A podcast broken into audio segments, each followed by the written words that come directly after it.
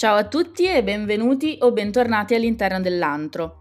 Oggi abbiamo un'ospite specialissima che è Carolina del profilo Instagram Caroloide, che forse molti di voi già conosceranno perché è abbastanza famosa e parla di cose belle belle. E oggi insieme andremo a parlare del campo, di che cos'è l'esperienza di fare un campo e di fare ricerca in generale.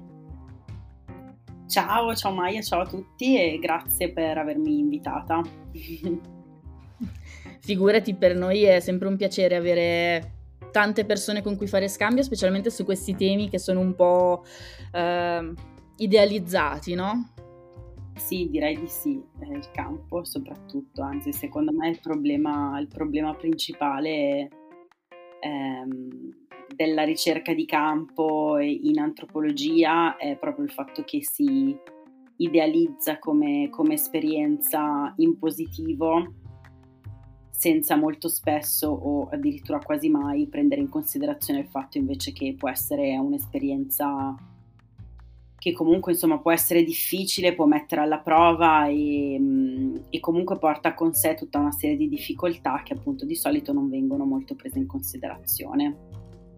Assolutamente, soprattutto durante il percorso universitario mi verrebbe da dire, almeno chi è in ascolto e ha fatto un corso di studi simile al nostro ci dica con i commentini eh, se da lui, lei se ne è parlato bene o no.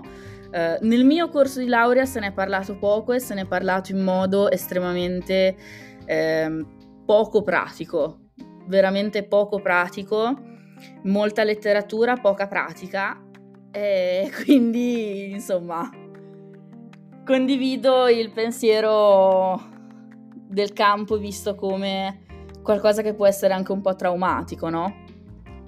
Sì, sicuramente non per forza traumatico, però allora diciamo che dal punto di vista della, dei, de, dei corsi di laurea, secondo me il problema è che ti insegnano a, cioè si focalizzano soprattutto su come scrivere l'etnografia il problema però è che l'etnografia è il risultato di una ricerca e quindi di un metodo che eh, andrebbe insegnato ma soprattutto messo in pratica prima di partire. E, e questa cosa non viene troppo, troppo, spiegata, che è il motivo per cui appunto poi si rischia un po' di idealizzare il campo, perché comunque si torna con l'idea che si scriverà un libro, con l'idea che si scriverà la tesi e le etnografie che leggiamo purtroppo, cioè purtroppo nel senso sono ovviamente degli ottimi e dei validi eh, prodotti e strumenti, il problema è che sono il risultato di un lavoro previo che in realtà è nascosto, esatto. che non si esatto. conosce e quindi il problema è un po' questo.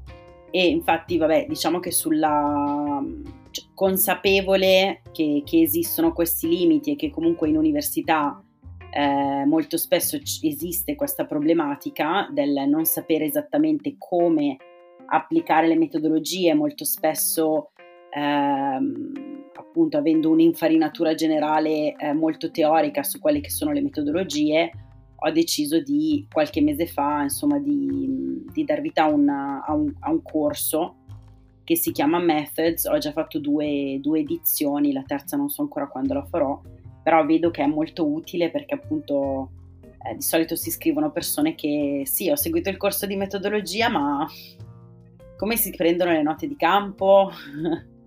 e... O cosa succederà realmente? Questa è una domanda gettonatissima. Sì, esatto. Sì, perché si ha un po' questa idea del campo come... cioè l'esploratore... Non lo so, io... Mh, mm, quando feci appunto il corso di metodologie, parlando con i miei compagni di corso, i miei colleghi, eh, si percepiva un po' quest'aura del, non lo so, tipo esploratore inglese che va dall'altra parte del mondo col taccuino e la stilografica a fare le domande, torna a casa e scrive l'enciclopedia della vita, no? E poi in realtà mm, cioè vengono bypassati un sacco di passaggi in realtà fondamentali poi perché stiamo parlando di ricerca oggettivamente e soprattutto eh, se a fare il campo vanno persone che sono inserite in programmi di PhD o di ricerche, mh, diciamo, sponsorizzate, fra virgolette, dall'università, hanno una serie di scartoffie infinita. di cui nessuno parla mai. le scartoffie non vengono proprio nominate, cioè il campo viene fatto passare come eh, l'esperienza della vita che ti renderà il magico ricercatore e poi in realtà eh, non si sa mai da dove partire. Sì, sì, poi vabbè, tra l'altro c'è anche, adesso non mi ricordo, io gli autori non me li ricordo mai, però c'è questo, mm, questo, questo paper sulla magia dell'etnografo no? e, il, il campo come un po' una prova, quasi una, proprio una, un rito di passaggio no? iniziatico del, dell'antropologo. E tutto bello, però appunto molto, molto limitante come visione. E oltre alle scartoffie, secondo me c'è da prendere in considerazione che molto spesso non ci si prepara il campo in modo adeguato, nel senso che non si non ci si concentra su quella che è la preparazione no? al, al, campo, sia da un punto di vista pratico, ma anche banalmente ehm, su proprio cercare di conoscere il campo prima di partire e quindi anche eh, banalmente, non lo so, cercare di prendere contatti, oltre poi a tutto l'apparato teorico delle domande di ricerca, eh, di insomma quello che in qualche modo si può andare, si, si, si vuole andare a sviluppare no, sul campo e come ovviamente raccogliere le informazioni. Assolutamente, parliamo dei famosi gatekeeper. Che, ecco, Carolina, come si fa a non farsi fregare dai gatekeeper uh, malvagi? Allora, io in realtà mh, con i gatekeeper devo dire che sono stati forse più, più, utili degli insegnanti di antropologia per quanto mi riguarda sul campo. Nel senso che, allora, io sono stata molto fortunata. Eh, la prima volta che sono partita per il mio campo, che era Timor Est, sono partita per una, che è un, la metà di un'isola del, dell'arcipelago indonesiano, quindi stiamo parlando di sud-est asiatico.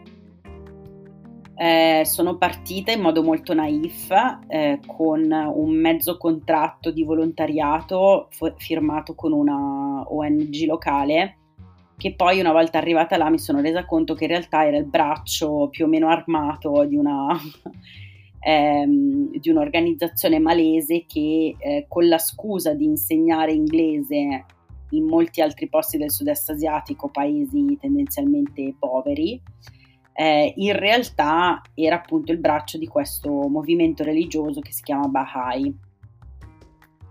Eh, e io non volevo stare con questi anche perché mi avevano già detto che non avrei potuto insegnare inglese finché non avessi imparato un pochino le regole del loro, del loro movimento, mi sarei dovuta a un certo punto tagliare i capelli, insomma c'era tutta un, poi vabbè, condizioni igienico-sanitarie neanche a parlarne, anche se vabbè, anche altrove erano terrificanti, però eh, diciamo che non era esattamente quella la mia...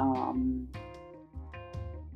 quello che volevo fare, ma soprattutto mi avrebbero messo comunque i bastoni fra le ruote per, per, quanto riguarda poi la mia ricerca, perché comunque mi avevano già detto che non avrei potuto scrivere di questo, di quello, di quell'altro, perché ovviamente eh, appunto avevano, avevano una, bella, una bella cosa da nascondere.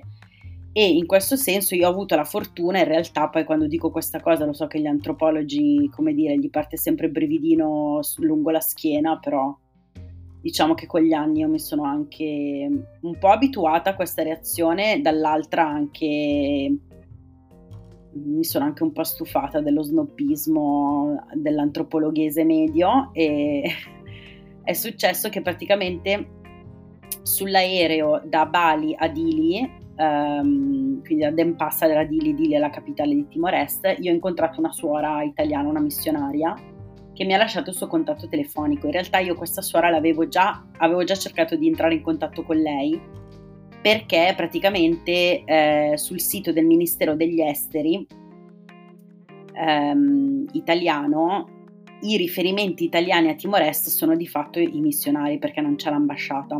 L'ambasciata più vicina è a Giacarta che è come dire ah sì devi andare a Roma, l'ambasciata è cazzo so a Londra, cioè ah, ottimo, no. meraviglioso. esatto. E quindi praticamente avevo, avevo, cercato di entrare in contatto con i missionari, in particolare con lei, che era insomma un po' la referente base, ma non ero mai riuscita. E quindi ovviamente sono stata ben contenta di eh, incontrarla, di conoscerla prima, per la prima volta su questo, su questo aereo. Lei è stata molto gentile, mi ha lasciato il suo contatto e io prontamente l'ho contattata dopo essermi resa conto che dove stavo insomma non c'era margine di, di proseguire con, con, la ricerca e lei mi ha eh, in realtà accolto a braccia aperte eh, nella, nella, loro comunità. Tra l'altro poi presentandomi tutta una serie di eh, persone che poi sono diventati i miei interlocutori principali e facendomi anche poi visitare diverse, diverse comunità, no? Eh, del, loro sono, erano insomma salesiani, per cui le diverse comunità salesiane presenti sull'isola, quindi ho anche avuto modo di vedere posti che fossero diversi dalla capitale.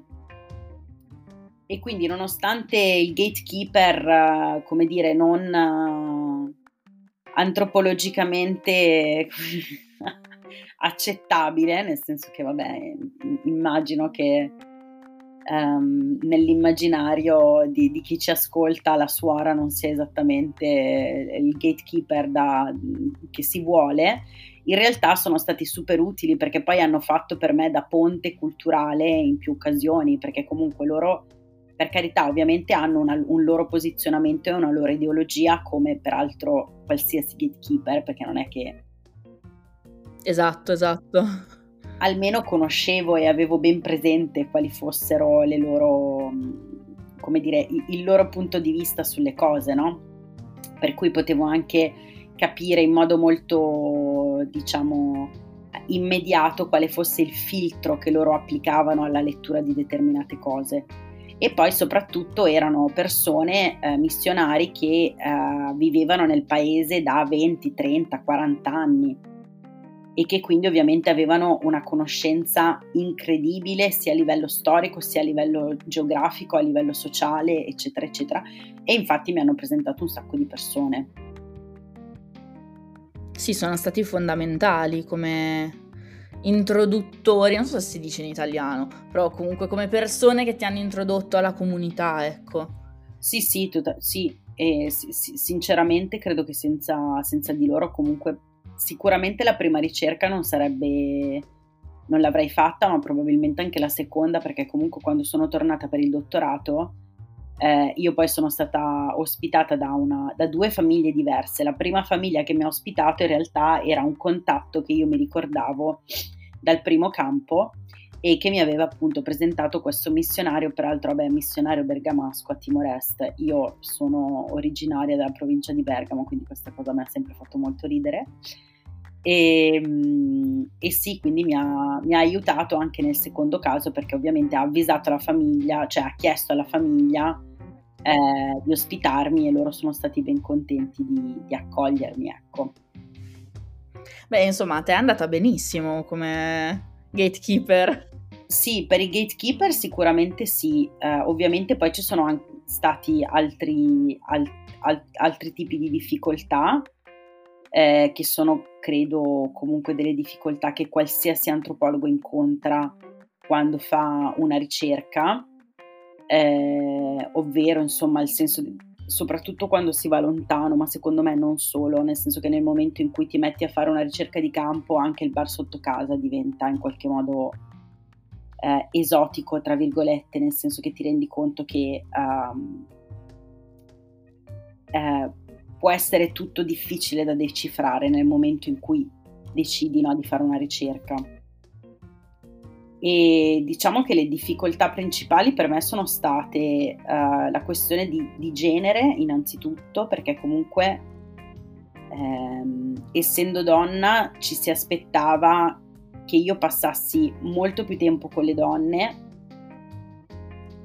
Ehm, cosa che facevo, però le donne non, insomma, è stato piuttosto, è stato molto più complicato entrare in cucina che non eh, intervistare il capovillaggio, banalmente. E poi ovviamente tutta una serie di questioni per cui per esempio eh, dovevo stare attenta con chi parlavo, come mi vestivo, eh, non potevo bere alcol o fumare le sigarette, perlomeno non, non, troppo, non in modo troppo evidente.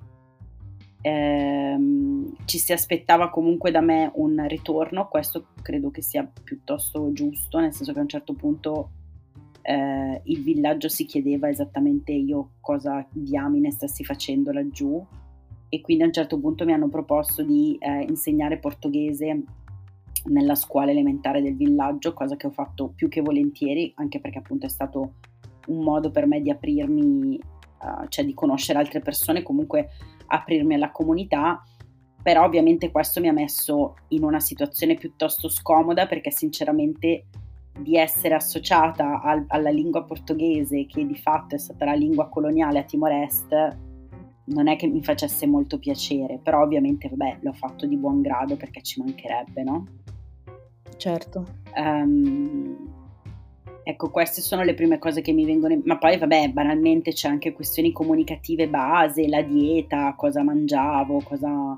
Insomma, ci sono tante cose, secondo me, proprio del quotidiano che non si prendono in considerazione prima di partire e che invece sono proprio quelle che eh, in qualche modo non solo devono, devono, devono essere conosciute, ma mh, mm, ma che anche rischiano in qualche modo di porre dei limiti alla nostra ricerca, cioè bisogna sapere che ci sono perché inevitabilmente la nostra giornata sarà organizzata in un certo modo e, e questo implica che eh, immaginare il campo come un continuo ah incontro la persona giusta che mi racconta la cosa giusta al momento giusto e ci faccio l'intervista se l'allero, cioè non succede a nessuno così.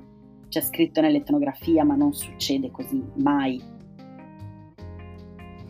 Esatto, giorni di silenzi, eh, mazzette date a vuoto, perché poi in particolari contesti, eh, sicuramente in Africa, Timor Est non lo so, ma lo posso presupporre, si tratta proprio di allungare anche qualche soldino per... Eh, diciamo, mettere un clima di benevolenza, eh, ma è chiaro che persone che sono in una certa situazione sociale ed economica possano, fra virgolette, giustamente approfittare di una cosa del genere, cioè della serie eh, tu mi allunghi 10 euro, il corrispettivo di 10 euro, eh, io ti racconto quello che voglio, che sia giusto o non giusto, perché c'è anche un uh, porre un filtro alle informazioni che è molto soggettivo a seconda di, della persona che hai davanti, a seconda della persona con cui parli e dell'argomento di cui parli, secondo la mia esperienza,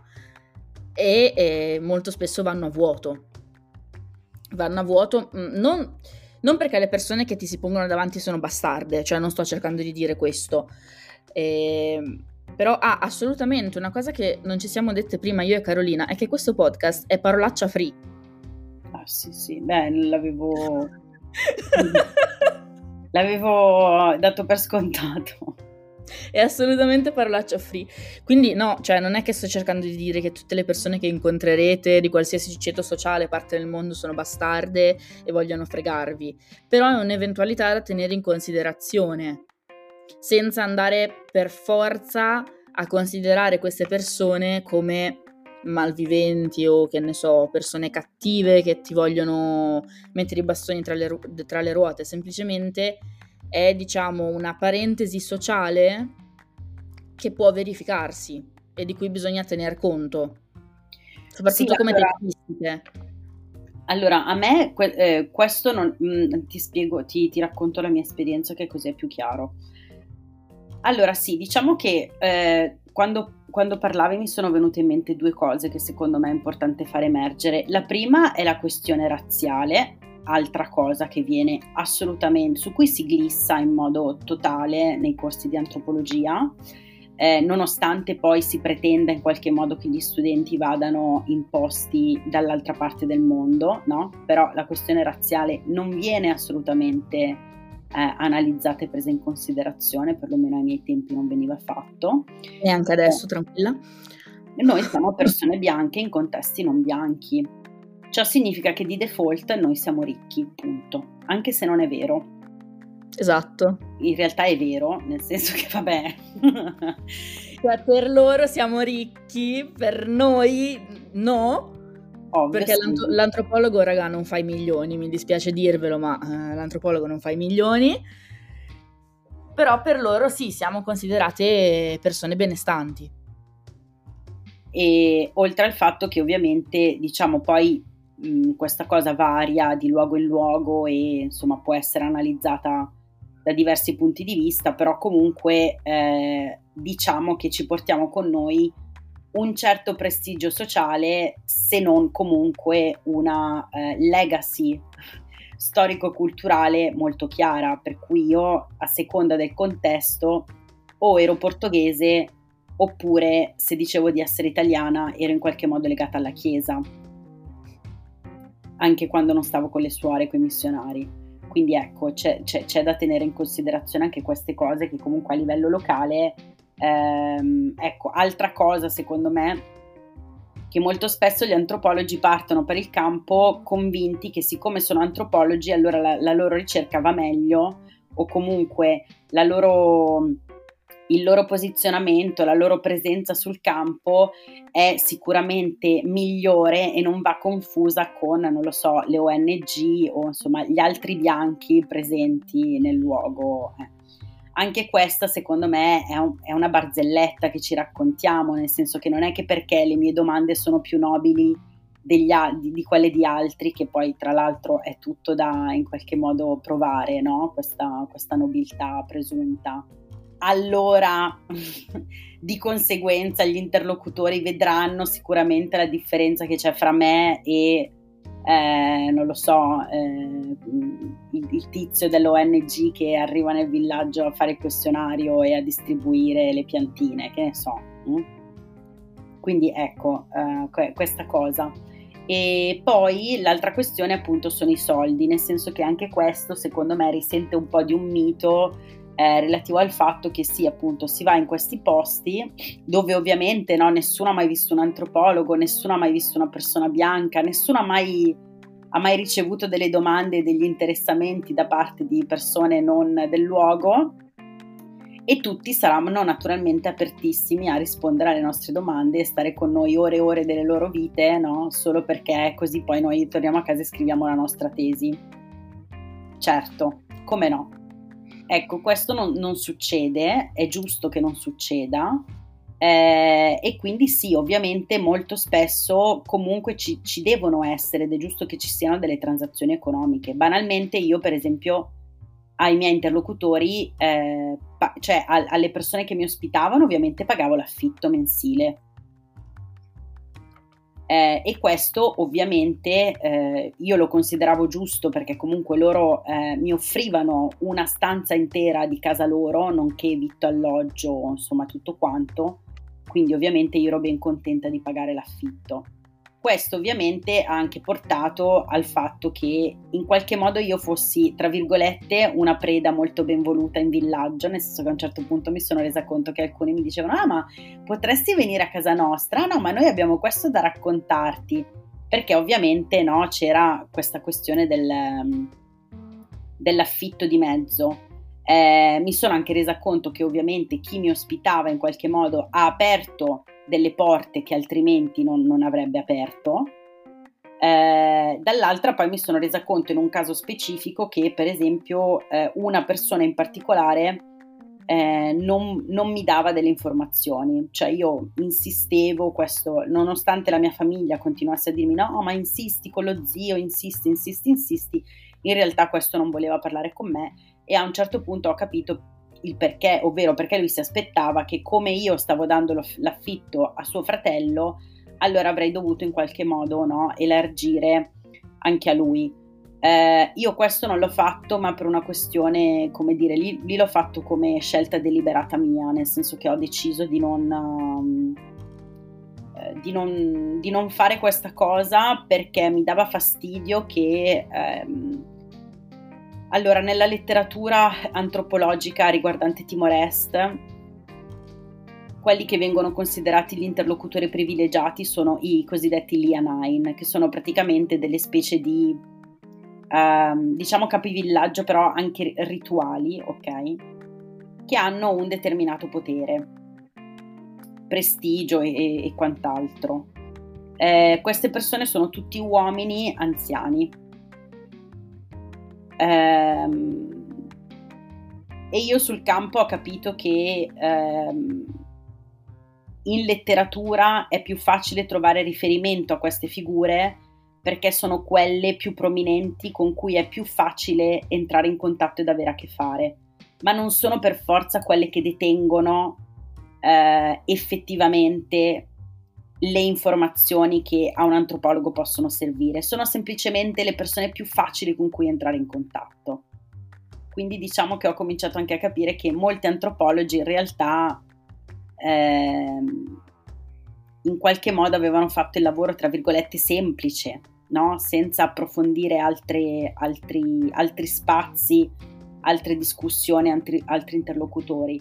Siccome per me invece come donna era in qualche modo difficile entrare in contatto sia con le donne sia con questi operatori rituali, a un certo e, e quando mi sono resa conto che quando riuscivo ad entrare in cucina le informazioni che mi venivano date erano molto più ricche e per me, per il lavoro che stavo facendo io, infinitamente più utili, ho detto, beh, sai che c'è?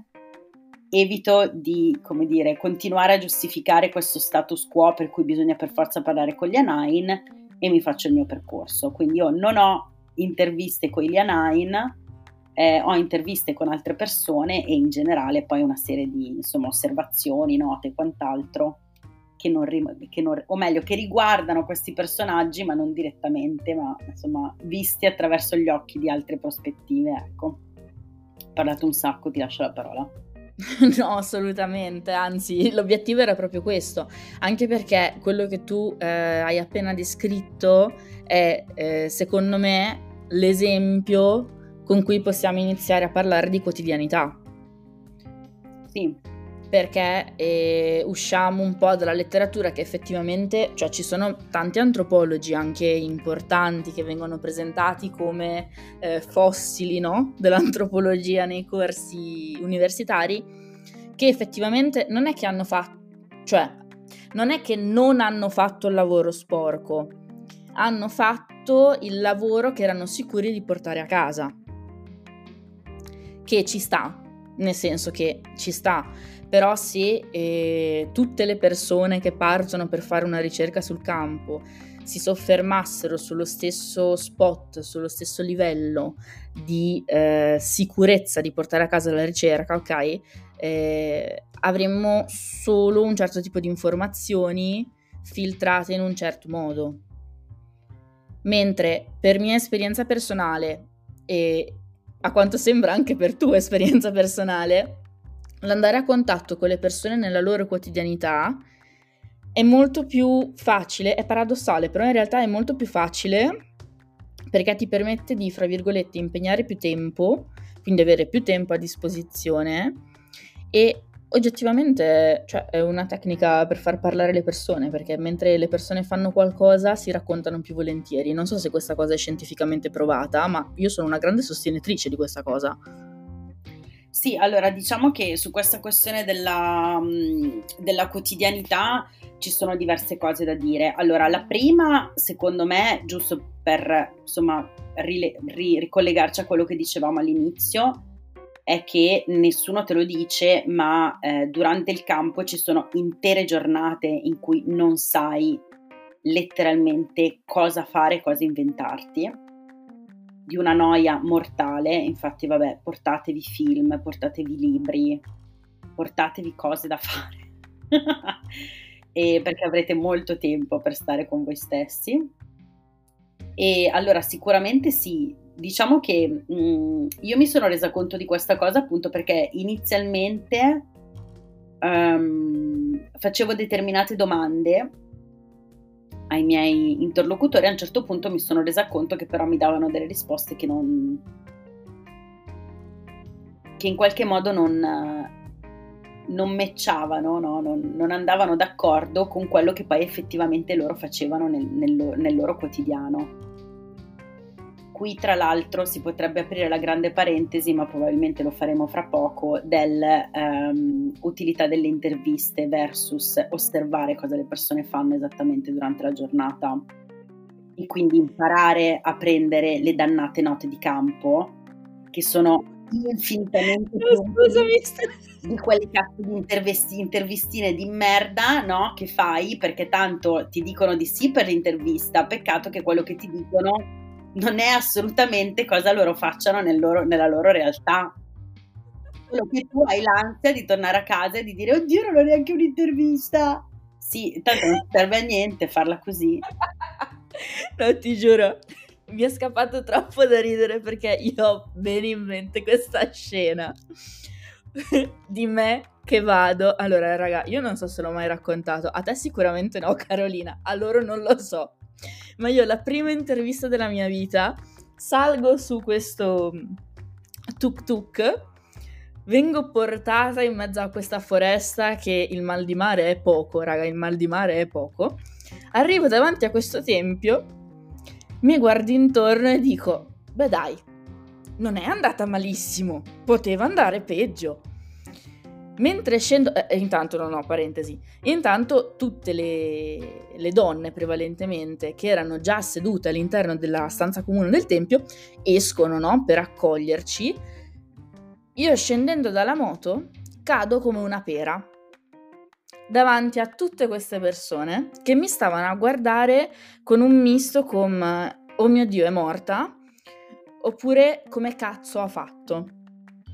Se di fatto che io mi tiro su da questa cosa nella vergogna più totale, io volevo tornare a casa a quel punto e ho detto basta, io non lo so, mi iscrivo a biologia, cioè veramente non ne voglio più sapere niente.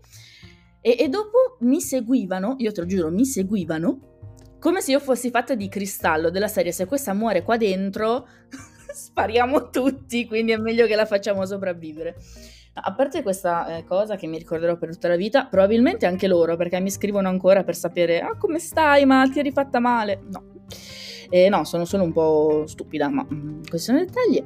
E, ehm, io una volta entrata all'interno di questo tempio, eh, mi è stata presentata una sola persona, e ce n'erano, io credo, una ventina almeno, tutte persone iniziate chiaramente, quindi tutti papabili interlocutori per quello che io dovevo fare quel giorno. E, e l'intervista che io avevo fissato da più di un anno eh, con questa persona doveva eh, avere come punto centrale un fatto storico.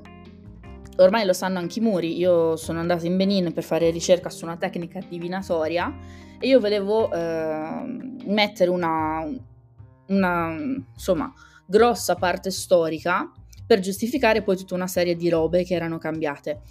E, e volevo da lui la parte storica su come questa cazzo di tecnica divinatoria eh, fosse comparsa dal nulla, perché per gli antropologi è comparso dal nulla. Ieri non c'era, oggi c'era, wow, è diventata la tecnica divinatoria preferita forever. E eh, io sapevo benissimo eh, quali erano, diciamo, i presupposti dell'origine, ok? Perché adesso questo è uno spoilerone, perché ne parlerò tra un po'.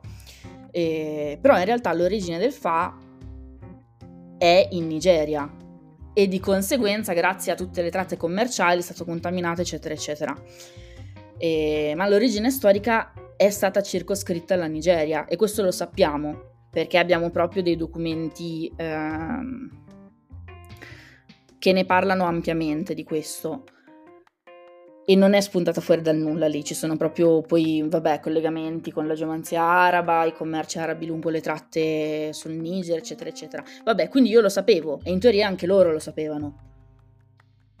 A me è stata rifilata eh, da questa persona che in realtà arrivava dall'Egitto e, e da tutta una roba collegata ai faraoni e addirittura ad Anubi, che come anche i muri sanno è una divinità eh, collegata a, al culto dei morti, che quindi non c'entrava niente con una tecnica divinatoria geomantica. E vabbè, insomma, praticamente eh, lui ha, ha, diretto l'intervista tutta su questa cosa qua e io sono tornata a casa con niente in mano, chiaramente. E nonostante, come dici tu, le mie domande per riportare lì il punto, per far capire con nonchalance, con gentilezza, perché poi non ti puoi nemmeno inimicare le persone che, detta alla brutta, ti possono servire, um, insomma, questa persona aveva deciso che voleva raccontarmi una balla, perché questo è il fatto. E, come dicevamo prima, eh, è da prendere in considerazione.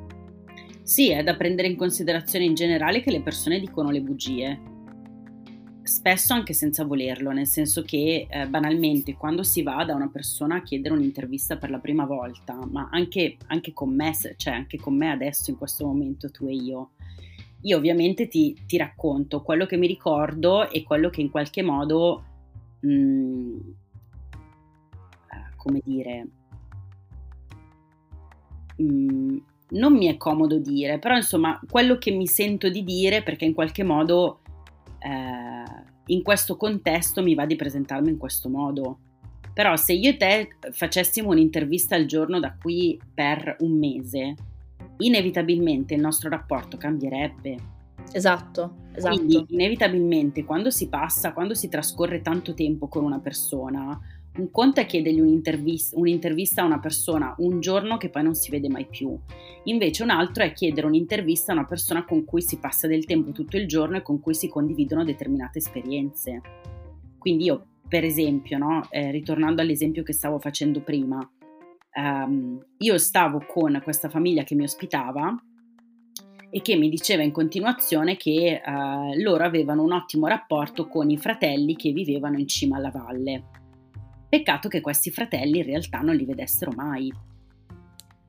E invece chi vedevano erano i cugini, erano insomma tutta una serie di altre persone no? che invece stavano mh, sia più vicini geograficamente, ma anche più vicini a livello proprio di, di esperienze quotidiane. E quindi da lì io ho deciso eh, a un certo punto che eh, siccome mh, una delle questioni insomma, che volevo anche andare a, a, a capire meglio era la relazione fra eh, i rituali ehm, relativi ai ancestors, ai come è in italiano? Antenati. Grazie, agli antenati e, mm, e le tecniche agricole, o comunque insomma le attività agricole, ho iniziato ad andare nei campi con le persone che mi ospitavano, che ovviamente all'inizio non volevano perché ah no, ma tu sei bianca, ma tu di qua, ma tu di là, e ti sporchi, e fa caldo, e ti stanchi, vabbè. Dopo un po' li ho convinti. Ah, la cosa più difficile, tra l'altro, anche lì, la cosa più difficile per me sul campo è stato convincere la persona che mi ospitava a portarmi a vedere dove legava le mucche, per dirti che poi informazione che comunque non mi è servita, no?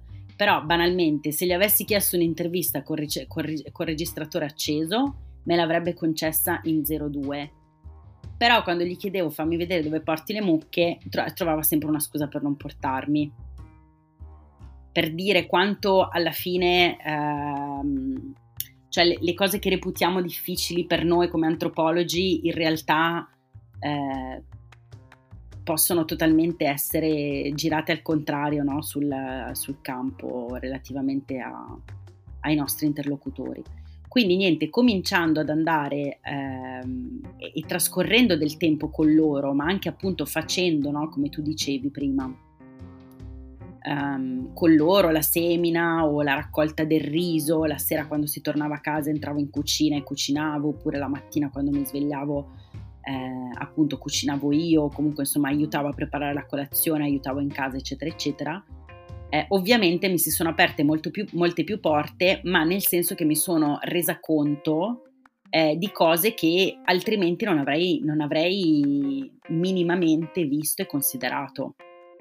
E eh, tra l'altro, per assurdo, io per il mio dottorato ho portato a casa meno interviste rispetto a quelle che avevo invece per la mia tesi magistrale, per dire, no? Eh, e vabbè, però neanche ve lo sto a dire che ovviamente la, la, tesi del dottorato è mille volte più completa o comunque insomma più approfondita rispetto a quella, de- a quella della tesi magistrale, a livello di proprio conoscenza eh, interna del contesto. Certo, assolutamente. E quindi sdoganiamo il fatto che le interviste non siano un santo graal. No, io questa cosa, infatti, tra l'altro, una delle domande che mi fanno più spesso su Instagram è come si fanno le interviste. Io non ce la faccio, cioè ormai non rispondo più.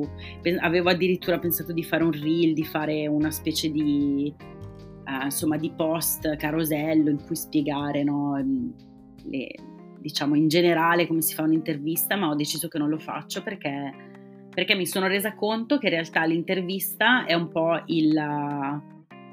Mm, è un feticcio per gli antropologi, soprattutto appunto per, per chi magari va sul campo la prima volta e la capisco benissimo questa cosa, però il punto secondo me è che bisognerebbe capire che si vuole fare l'intervista perché si pensa che l'intervista sia un dato più accurato e più sicuro rispetto invece a un'osservazione partecipante ben fatta, a eh, prendere le note di campo, eh, a scrivere il diario e poi in qualche modo rivederlo no? una, volta, una, volta, tornati o comunque una, una volta co- mm, conclusa l'esperienza si, su, su, cui si sta eh, prendendo appunti.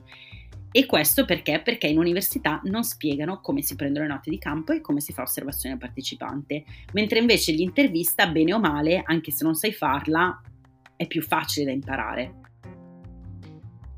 Perché alla fine parlare con un'altra persona, per quanto complesso, però comunque, eh, come dire, richiede delle skill sicuramente diverse rispetto invece a dover prendere note di campo quando si va, non so, quando ti invitano al funerale di turno il classico, no? Noi antropologi veniamo sempre invitati ai funerali. Evviva!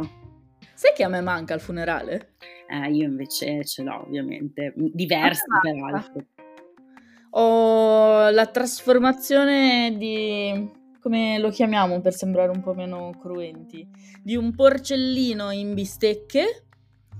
Quella ce l'ho, eh, completa oltretutto, è stata un po' eh, traumatica, credo una delle cose più traumatiche oltretutto, che io occupandomi di voodoo, di sangue, sacrifici, è ordine del giorno, ma quella ti giuro, vabbè, comunque, eh, sono molto finalmente, sono felice che l'abbia detto tu, perché anche io la penso così. Eh. Io ho sempre odiato fare le interviste, te lo giuro è proprio per me è una cosa, mm, non lo so, vabbè inizialmente chiaramente eh, ho iniziato così perché non sapevo un po' come pormi, anche perché io avevo una grossa barriera linguistica, perché la maggior parte delle persone con cui io cercavo un dialogo parlavano pochissimo francese e anche io parlo pochissimo francese, quindi eh, cioè, era molto difficile. Ma... Mm, cioè sì, oddio, in realtà ho portato a casa anche delle interviste molto interessanti, eh? non dico che sono state tutte fallimentari, però è molto diverso dal vivere la quotidianità, anche perché ci sono cose che eh, mentre tu parli per spiegare, che è diverso dal parlare e basta, non ti viene in mente di dire. E magari per te, antropologo che stai ascoltando, sono proprio quelle le cose che ti servono ed ecco che eh, la quotidianità diventa importante. Poi ci sono, soprattutto mh, mm, quando si partecipa a rituali, ad aspetti mistici, magici, eccetera, eccetera, è molto importante anche osservare la performance rituale, la disposizione, ad esempio, delle cose su un altare o sacrifici o cose del genere, che in realtà a volte, secondo la mia esperienza, eh, il tuo interlocutore ha fatica a spiegare, perché in realtà sono cose che sono talmente automatiche, che rientrano appunto nella sua quotidianità, che è difficile trasformarle in una spiegazione eh, con un inizio e una fine. È più facile spesso dirti, eh, vabbè, vieni che te lo faccio vedere. È, mol- è più facile per loro e a noi porta più informazioni, sicuramente. Sì, sì, e poi sì, comunque mh, ovviamente anche le interviste possono essere utili, però secondo me non devono essere prese come eh, oro colato o come le informazioni principali. Cioè, secondo me è questo che viene un po' fatto, cioè comunque all'intervista viene dato più valore rispetto invece a due pagine di appunti.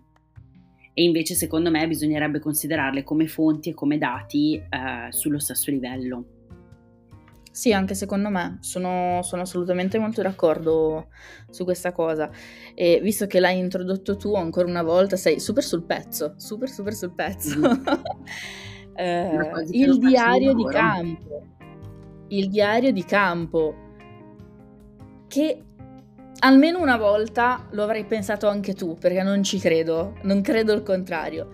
Che due palle devo scrivere una facciata perché io ad esempio mi ero imposta una facciata, una facciata anche oggi che non ho fatto un cazzo, mi sono guardata, che ne so, Grey's Anatomy in streaming e non ho fatto niente, non sono qui a fare un niente, eh, ho lo scazzo, eh, sto sbagliando tutto, basta, torno a casa.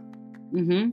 Sì, allora, eh, le note di campo secondo me mh, vanno prese, eh, allora vabbè, prima di tutto le note di campo eh, per quanto riguarda la ricerca di dottorato che ho fatto, la mia, la mia tutor mi aveva detto di scrivere 2000 parole al giorno.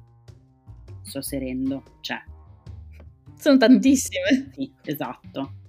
Eh, ovviamente, vabbè, lei punta sempre al rialto, a, come si dice? Al... Vabbè, insomma... Mh, mm, aveva, alto. Esatto mi aveva dato questo numero alto perché ovviamente l'obiettivo era quello di farmi scrivere senza se e senza ma.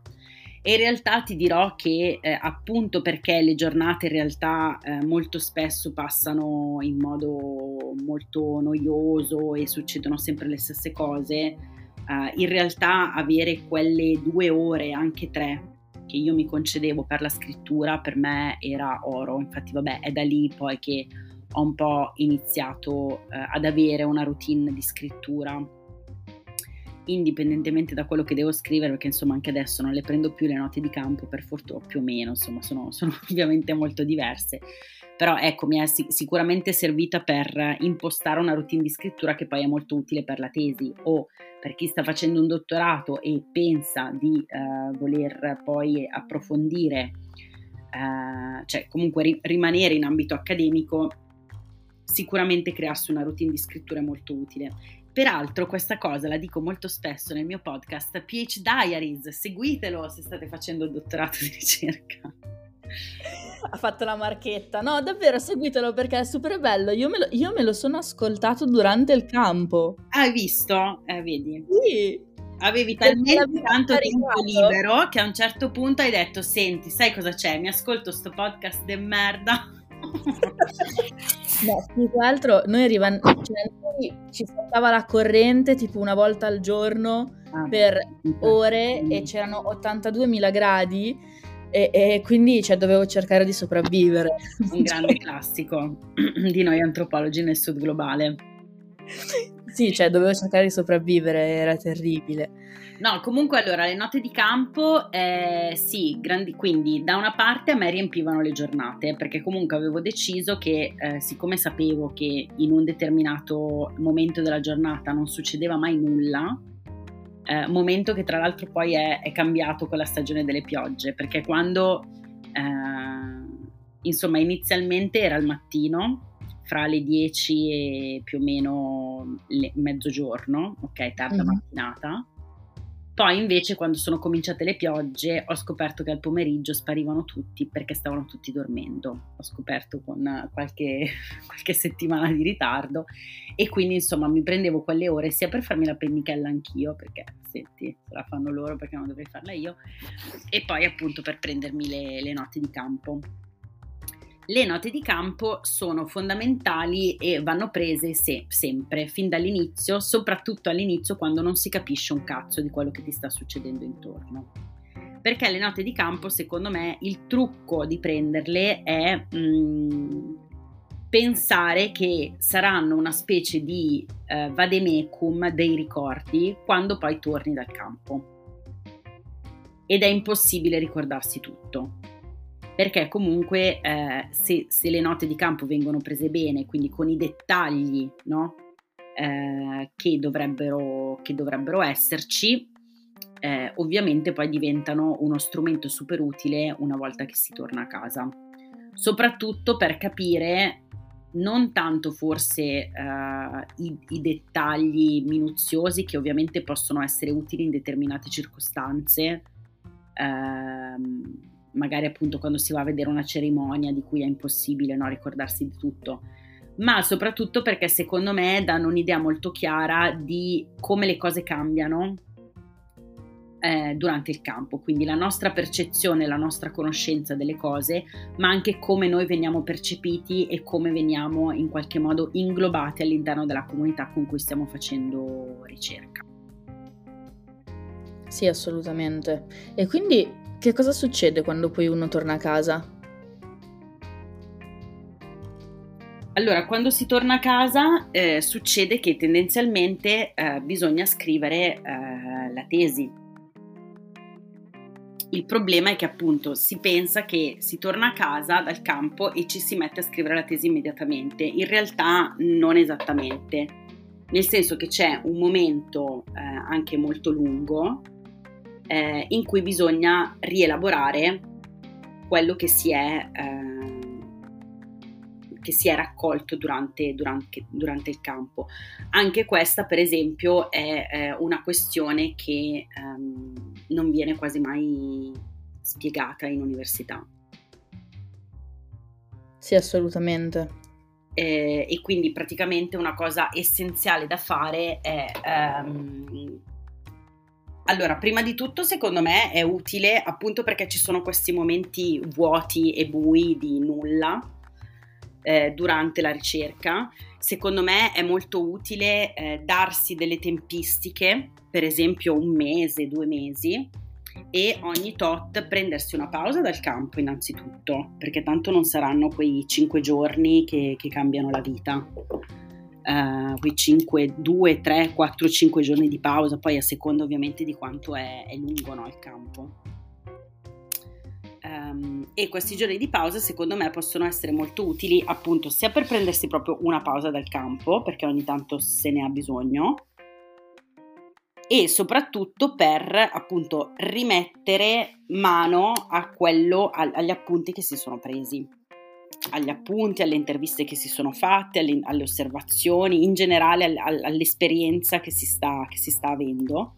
E quindi sistematizzando a mano a mano i materiali, poi ovviamente diventa più facile una volta tornati dal campo, sia durante il campo capire magari quali dati ci mancano, chi intervistare o comunque magari eh, quale altre strade eventualmente prendere mentre si sta facendo la ricerca. E poi ovviamente una volta tornati a casa è più facile in qualche modo sistematizzare se eh, si, è, si è già fatto un lavoro di sistematizzazione durante la ricerca. E dopo aver sistematizzato comincia il bello, nel senso che comincia il, come dire, il, il brain dump del insomma, brainstorming e quant'altro per cercare di capire eh, su cosa effettivamente scrivere i dannati capitoli della tesi. Cominciano le notti in bianco. Um, sì, bah, uh, sì. um, a, a, me, a me era salita l'ansia. Um, infatti è lì che avevo cominciato a vedere la, insomma, ho cominciato la terapia effettiva mm, perché non riuscivo a... Mm, non mi ero resa conto che in realtà l'esperienza di campo per me era stata particolarmente negativa e difficile e avevo proprio difficoltà a riaprire il diario e quindi ovviamente a scrivere. Sai che adesso sembra, sembra studiato, ma in realtà non lo, non lo è, ve lo giuro. Eh, io mi sono trovata nella stessa situazione e ho passato tre mesi senza guardare niente, cioè aprivo, scrivevo sommario, cancellavo la parola sommario e così per tre mesi. Ma quello secondo me ci sta, nel senso che secondo me è giusto ed è normale tornare dal campo e prendersi proprio una pausa da tutto. Eh, nel senso che secondo me una volta tornati dal campo bisogna proprio fare una vacanza. Io infatti esatto. in questo senso ringrazio moltissimo le mie relatrici perché eh, del dottorato, ma anche in realtà quella, quella della magistrale. Perché allora io sono tornata a maggio eh, dal, dal campo della magistrale e la tesi ho iniziato a scriverla ad agosto. Quando poi sono tornata invece dal campo, dal campo lungo del, del dottorato, sono tornata a aprile, aprile-maggio, non mi ricordo, e anche lì, cioè, il primo capitolo l'ho dovuto preparare per, cioè, il primo capitolo, la prima bozza del primo capitolo l'ho presentata per uh, um, settembre-ottobre di quell'anno. Secondo me è giusto avere una pausa, anche lunga, tipo un mese, due mesi, um, e poi piano piano rimettersi sui materiali. Sì, sì. Però anche questo chi te lo dice? No, non te lo dice nessuno, anzi, più... Lo diciamo noi nel podcast che si ascolteranno in cinque e in università comunque non lo diranno mai perché, ah sì, queste ragazzine che adesso parlano di antropologia su Instagram, eh sì. Eh sì, eh sì. E poi ci fermiamo qua perché... Se per caso qualche docente ci ascolta, eh, ricordatevi di noi. Almeno invitateci a, a tenere un seminario, almeno abbiate questa accortezza. Esatto, oltretutto è partita anche Siri, non so se voi la sentirete, ma anche Siri ha detto la sua, e ha detto come scusa non ho capito. e adesso ha detto sono felice con poco, vorrei dire così, eh. Siri, è, come dire, dato che stiamo parlando fra ancestors, antenati e, e rituali di vario tipo, ecco, è, è, un segno, è, un segno, degli antenati che... Esatto, è un segno di... Vai, ci appoggiano, anche questo è fatto. Dai, allora concludiamo con uh, tre tips mm. sulla vera verità del campo. Allora, la vera verità del campo è, punto uno, non è necessario andare dall'altra parte del mondo per fare un campo vero. E se vi dicono che dovete andare lontano, ditegli che sono dei piscioni con tanti soldi. Esatto. Eh? Uh, la seconda verità è che uh, le interviste non salveranno il mondo. E la terza verità è che um, va bene prendersi delle pause per andare a mangiare degli hamburger schifosi mentre si sta facendo campo. E riuscirete lo stesso. Ma sì, ma alla grande, ma alla grandissima. Allora, siamo Fai... laureati tutti, abbiamo fatto tutti il campo, ci riuscirete anche voi. Esatto. Tu pensa che culo che io quando mi prendevo le pause, siccome dovevo tra l'altro anche rinnovare il visto, perché era naturalmente impossibile fare il visto da studenti, e quello de- di lavoratori non potevo farlo perché comunque io non ricevevo nessuno stipendio Timor Est. Quindi ero costretta, metapina, a prendere un aereo ogni 3-4 mesi e andarmene a Bali a fare qualche giorno di vacanza. Wow. Eh sì, è proprio stata una brutta esperienza. No, le, pa- le, pause dal campo sono la cosa che mi ricorderò per tutta la mia vita, per sempre. Sono quelle più come si dice, più, più goduriose. Da morire. Più... Da morire. e il campo in sé invece è un pochino più ostico. Ma ci sta anche quello. Sì, i topi di notte però facevo volentieri a meno, eh. Oh, guarda, eh, non andiamo a parlare di queste cose perché io ci avevo nel villaggio sperduto in culo ai lupi, con l'acqua nel pozzo, dei ragni che erano grandi come la mia faccia certe volte ho creduto davvero che non mi sarei svegliata. Io non, non mi, avevo la pipì di notte, stavo lì ferma, immobile, aspettando la luce perché avevo il terrore di pestare una di queste bestie di Satana e di trasformarmi in uno zombie, te lo giuro. Nel mio bagno la notte si riempiva di, di ranocchie, quindi io pisciavo con le rane che mi guardavano. Beh dai, le ranocchie. Ho 450 rane, capito? Tutte lì. Adoro! Con questi occhi puntati e io intanto che dovevo fare la pipì. Meraviglioso. Che, che se potessero diventare eh, pellicole cinematografiche sarebbero Oscar. Veramente Oscar. Ebbene, anche oggi ci siamo portati a casa un'ora di podcast denso di contenuti e ringraziamo tanto tanto Carolina che potete trovare prevalentemente sull'Instagram sul suo profilo Caroloide, un profilo molto bellino, andate a vedere, ci sono tante cosine carine.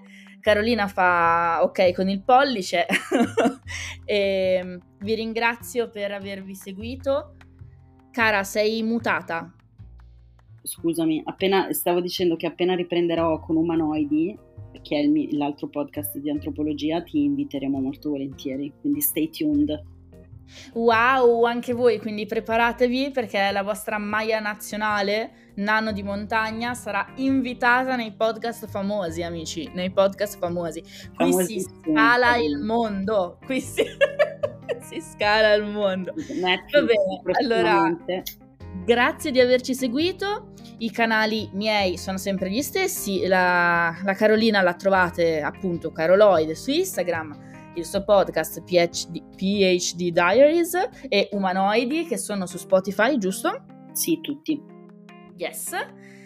E eh, se avete domande, dubbi, curiosità potete contattarci liberamente entrambe sui vari canali. Io vi saluto, Carolina vi saluta. Ciao a tutti. e ci vediamo alla prossima puntata. Ciao!